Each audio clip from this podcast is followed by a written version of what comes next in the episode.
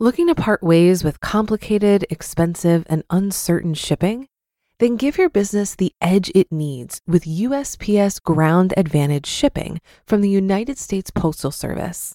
Keep everything simple with clear, upfront pricing and no unexpected surcharges. Keep things affordable with some of the lowest prices out there. And keep it all reliable with on time ground shipments. It's time to turn shipping to your advantage. Learn how at usps.com/advantage. USPS Ground Advantage: simple, affordable, reliable. When you need mealtime inspiration, it's worth shopping Kroger, where you'll find over 30,000 mouthwatering choices that excite your inner foodie. And no matter what tasty choice you make, you'll enjoy our everyday low prices, plus extra ways to save, like digital coupons worth over $600 each week. You can also save up to $1 off per gallon at the pump with fuel points. More savings and more inspiring flavors make shopping Kroger worth it every time. Kroger, fresh for everyone. Fuel restrictions apply. This is Optimal Finance Daily, episode 2638 Breaking the Stress Spending Cycle by Kristin Wong with GetRichSlowly.org. And I'm your host and personal finance enthusiast, Diana Merriam. This is the show where I serenade you with the sweet sounds of personal finance from some of the best blogs on the planet, with the author's permission, of course. So, with that, let's get right to today's post as we optimize your life. Breaking the Stress Spending Cycle by Kristin Wong with GetRichSlowly.org. Lately, life has been a little hectic. I have a full schedule of work. I'm trying to plan a surprise party. I'm working on three different passion projects.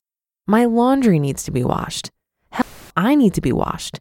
It's noon and I haven't even showered. I don't mind a packed schedule, and I've learned to better manage my time.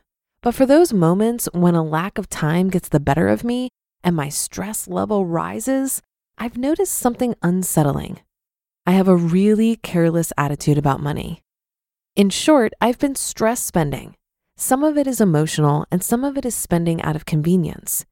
Here are a few examples of my recent stress spending. Instead of cooking, I've been ordering takeout. I ordered some clothes online because I thought I deserved it. And I've been paying at parking meters instead of opting for free street parking.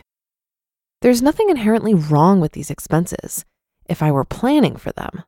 But I blew my food budget because I felt like I didn't have time to cook. And I bought a bunch of clothes that I didn't really want to spend money on. And parking on the street in my neighborhood takes an extra minute at the most, but I didn't feel like thinking about it. With each of these expenses, stress clouded my judgment. The problems with stress spending. My stress spending didn't bring me to my knees, no, but I like to practice conscious consumerism. Being a better spender has saved me quite a bit over the years. It's also helped give me a better appreciation for the things on which I choose to spend my money. Impulse fueled stress spending has quite a few drawbacks. Number one, it takes away from my goals. I budget my expenses because I have savings goals I'd like to meet the less I spend, the faster I can reach those goals. Haphazard spending is like stealing money from my future self. Number two, small amounts add up. When I recently ordered a pizza because I didn't feel like cooking, I actually patted myself on the back. I found a good deal on a greasy, unhealthy wad of dough, $6. Hey, that's not bad for a splurge, I thought to myself. Except that over the course of the past couple of weeks, I've spent more than I care to admit on takeout and fast food. Those small purchases add up, especially when you convince yourself they're insignificant. Number three, my spending decisions are unhealthy. I mean that my spending decisions are both physically and emotionally unhealthy. I bought those clothes to make myself happy and relieve my stress. Whether it's clothes or trips or cars, it's okay to buy things you like, of course. But what I didn't like about my spending decision was that I used it as a quick fix instead of actually addressing my stress problem. And then there's the physical consequence. That pizza was cheap, sure, but it was also pretty unhealthy. And I'm not gonna lie, I love unhealthy food, but in moderation. Most of the time, I eat like your garden variety hippie. So my stress spending has also led to stress eating. And number four, it creates a cycle of bad decisions. I stress spend. I get mad at my bad decision. This adds to my stress. I stress spend. Stress, spend, regret, repeat. What to do about it? Okay, so you know that stress spending is not a good thing. So, how do you put a stop to it? Here's how I've been approaching it. Number one, stop the cycle. Throw a wrench into your vicious cycle. Lately, when I sense my judgment becoming clouded, I stop whatever it is I'm doing and walk away and listen to a song I love. Whether it's exercising, meditating, or just zoning out on a song for two minutes, a moment of reflection can do wonders. It clears my mind and keeps my judgment sharp. Number two, don't overwhelm yourself. I have a bad habit of overwhelming my to do list with an impossible amount of tasks so that I can get a head start on the next week. But if I'm stressed out trying to get a head start, I'm not sure that it's worth it.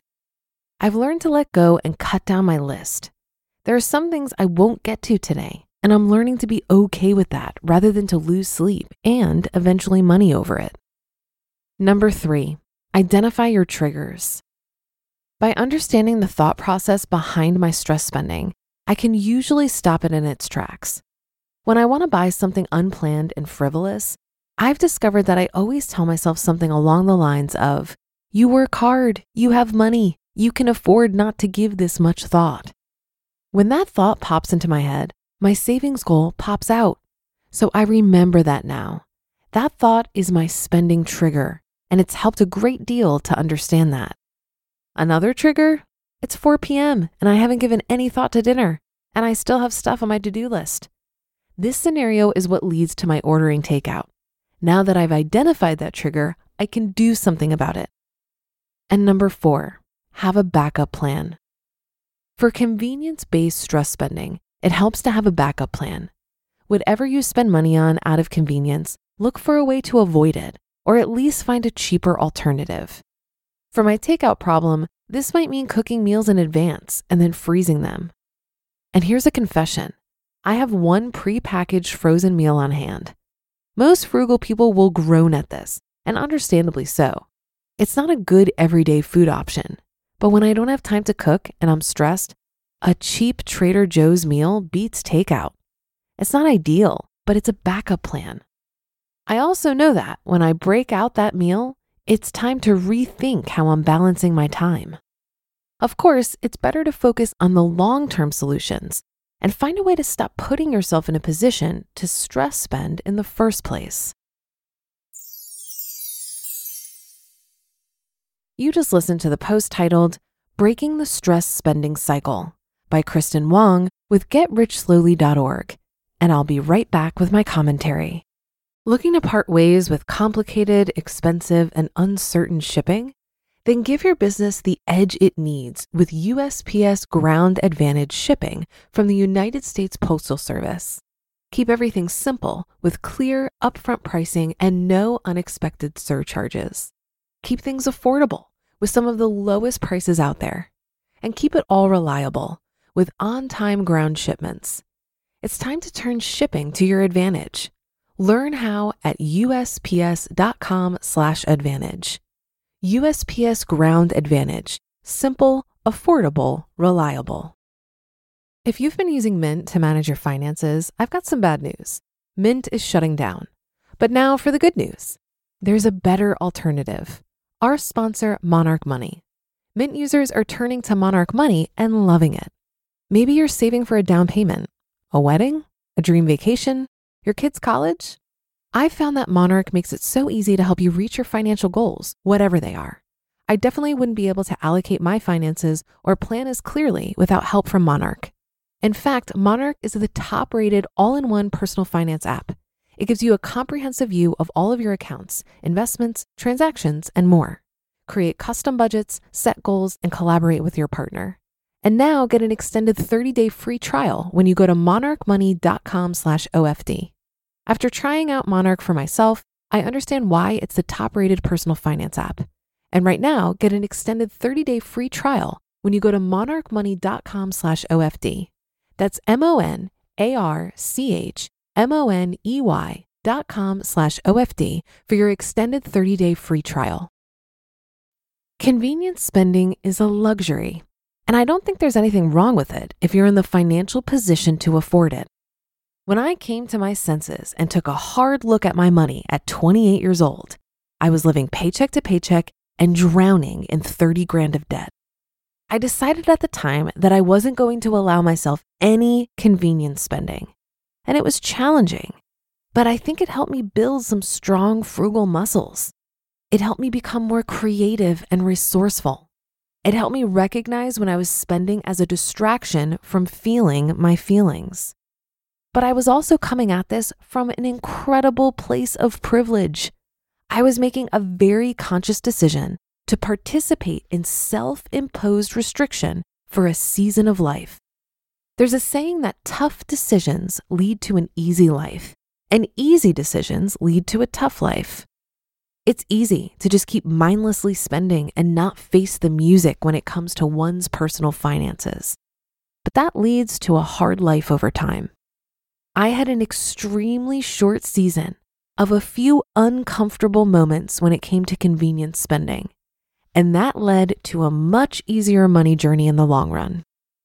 That brings us to the end for today, though. Thanks so much for listening all the way through, and I'll catch you tomorrow for our next episode where your optimal life awaits.